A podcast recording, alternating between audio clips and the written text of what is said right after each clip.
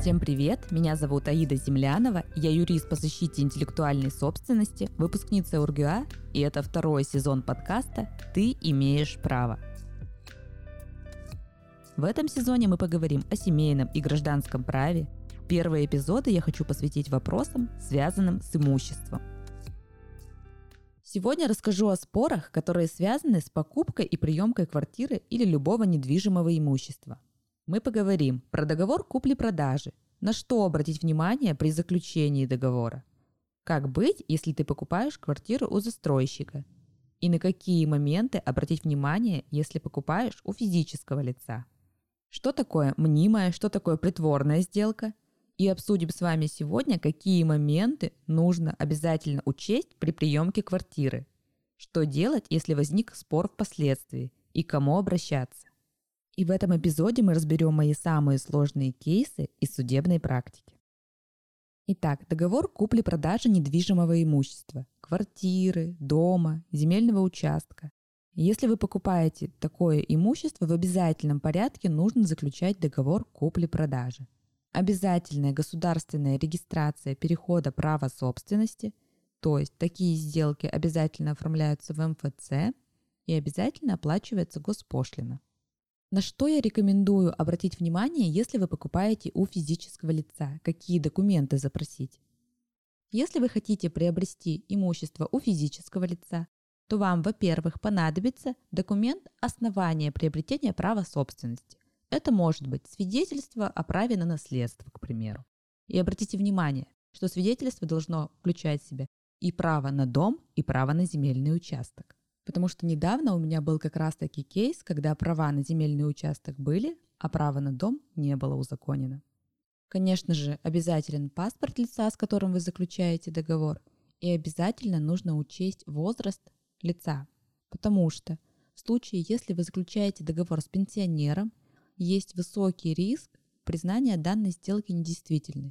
То есть, например, наследники могут обратиться в дальнейшем к вам с иском в связи с тем, что, например, Продавец на момент совершения сделки не мог руководить своими действиями. Например, на самом деле у него был Альцгеймер. Как себя в такой ситуации подстраховать? В обязательном порядке сходить к психиатру, получить заключение, справку, что до момента совершения сделки лицо могло осознавать правовые последствия своих сделки. Помимо свидетельства о наследстве, в качестве основания бывает договор купли-продажи, к примеру, то есть ранее они купили у кого-то данную квартиру, данный земельный участок. Также основанием может быть договор дарения. Вам необходимо удостовериться, то есть, что у лица есть законные основания и полномочия. Также вы можете заказать выписку из ЕГРН. Что это такое? Это открытый реестр сведений о правах лица на недвижимое имущество. Выписка готовится в кратчайшие сроки, и вам необходим только кадастровый номер данного недвижимого имущества. И так вы можете проверить, действительно ли данное лицо является собственником. Нет ли каких-либо обременений. Например, может быть, что данная квартира кому-то была сдана в аренду, либо установлены какие-либо сервитуты на земельный участок. Что значит сервитут? Сервитут, например, означает право соседей проходить по данному земельному участку, если им необходимо. Также в качестве обременений может быть залог. Например, Данное имущество находится в залоге у банка в силу ипотеки. Соответственно, я рекомендую всегда заказывать выписку накануне сделки для того, чтобы проверить добросовестность продавца и наличие необходимых прав, а также отсутствие запретов на совершение сделки. Если продавец, с которым вы заключаете договор, находится в браке, то в обязательном порядке я рекомендую получить свидетельство о заключении брака также вы можете попросить у продавца подтверждение того, что все налоговые обязательства в части налога на имущество исполнены им в полном объеме, то есть есть квитанции, подтверждающие, что налог на имущество оплачен.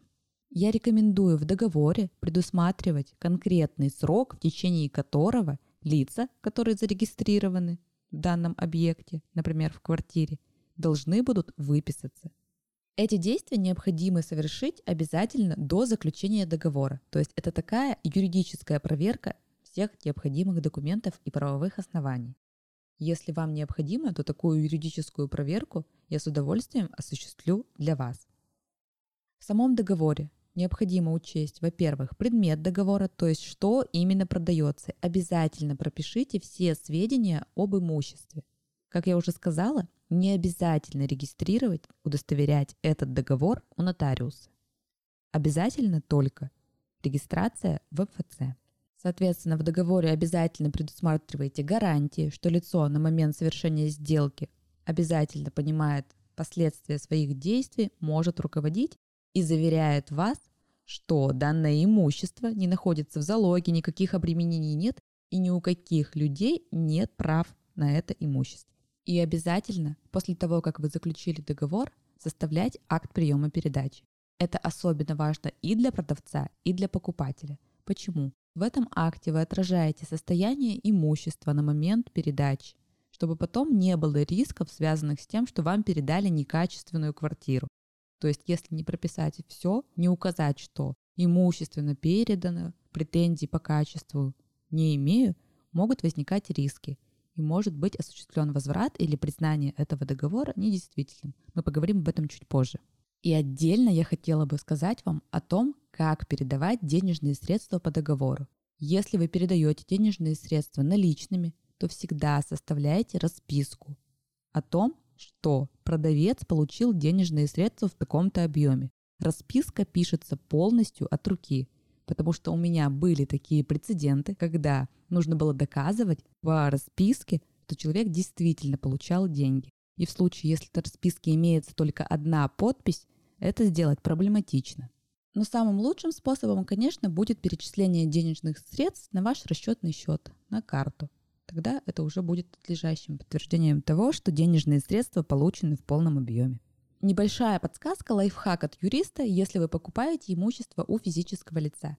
Обязательно проверьте контрагента, физическое лицо, на его юридическую способность заключать сделки, и чтобы не было каких-либо рисков. То есть посмотрите, нет ли задолженности на сайте ФССП, а также нет ли его в реестре банкротящихся людей. Потому что Данные сделки у банкрота в течение трех лет могут быть признаны недействительными. Соответственно, вы должны позаботиться о юридической чистоте сделки.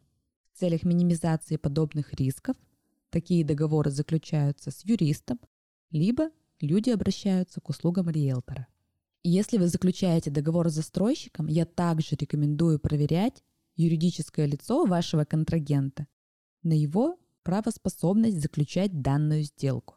То есть также в реестре исполнительных производств есть информация о данном контрагенте, является ли он должником. В реестре банкротов также я рекомендую посмотреть информацию на сайте судов.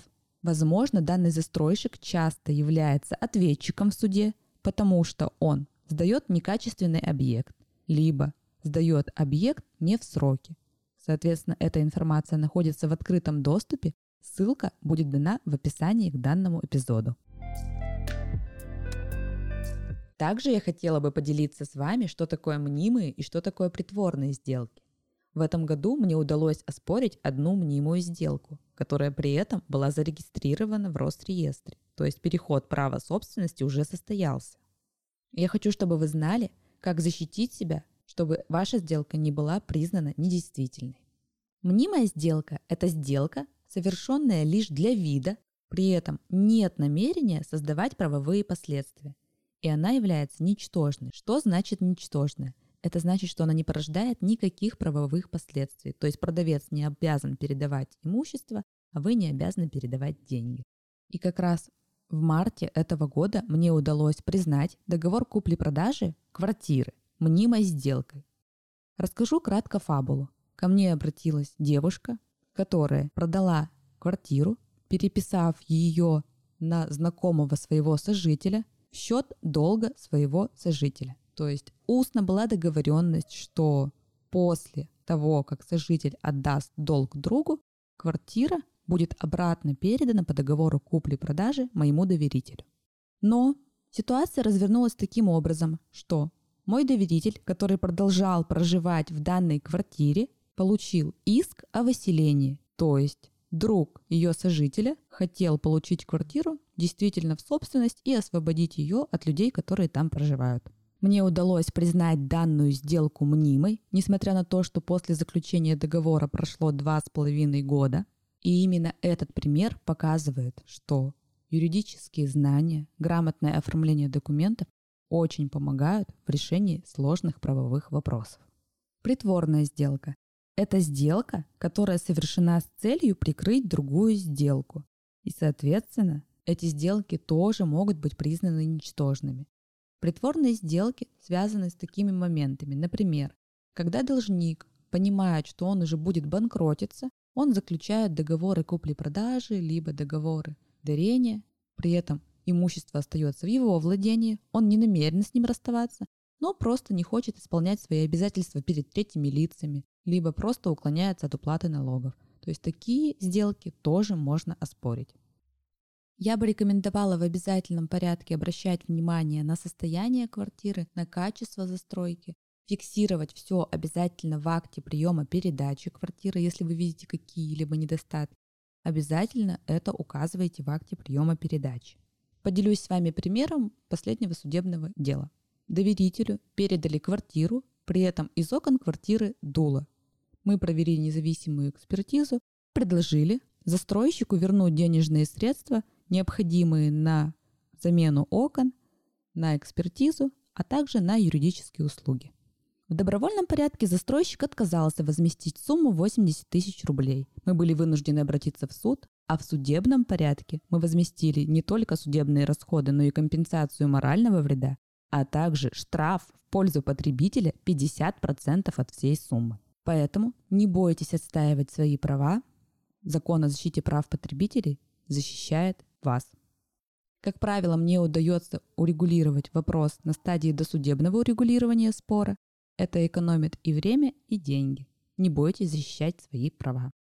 Если застройщик задерживает срок сдачи квартиры, то вы также можете подать претензию за нарушение сроков сдачи. Как правило, по данным спорам, неустойка, а также штраф по закону о защите прав потребителей достигают значительных сумм. Например, мне удавалось взыскивать 200-300 тысяч рублей за нарушение сроков сдачи квартиры. Напомню, что общий срок исковой давности – это 3 года. При этом, если вы подписали акт приема передачи, то этот срок начинает отсчитываться с момента, когда вы подписали акт приема передачи. Помимо общего срока, есть гарантийный срок, который составляет 5 лет не с момента сдачи дома в эксплуатацию, а с момента подписания вами акта приема передач. Поэтому обязательно подписывайте этот документ и храните его бережно. Если вы не могли сразу же при покупке жилья убедиться в каких-либо дефектах, при этом вы приобрели квартиру у физического лица, то вы имеете право в судебном порядке признать эту сделку недействительной и также ее оспорить. Потому что вопрос в том, что продавец обязан передавать качественное жилье. Следующие эпизоды будут посвящены семейному праву, бракоразводным процессам, алиментам, нюансам, связанным с заключением брачного договора. Подписывайтесь на подкаст на Apple Podcast, CastBox, Google Podcast и Яндекс Музыки. Не забывайте оставлять комментарии и ставить звезды подкаста. Записывайтесь ко мне на индивидуальные юридические консультации, я их провожу онлайн и офлайн. Также у меня есть онлайн-курс благодаря которым вы можете стать уверенным в любой юридической ситуации.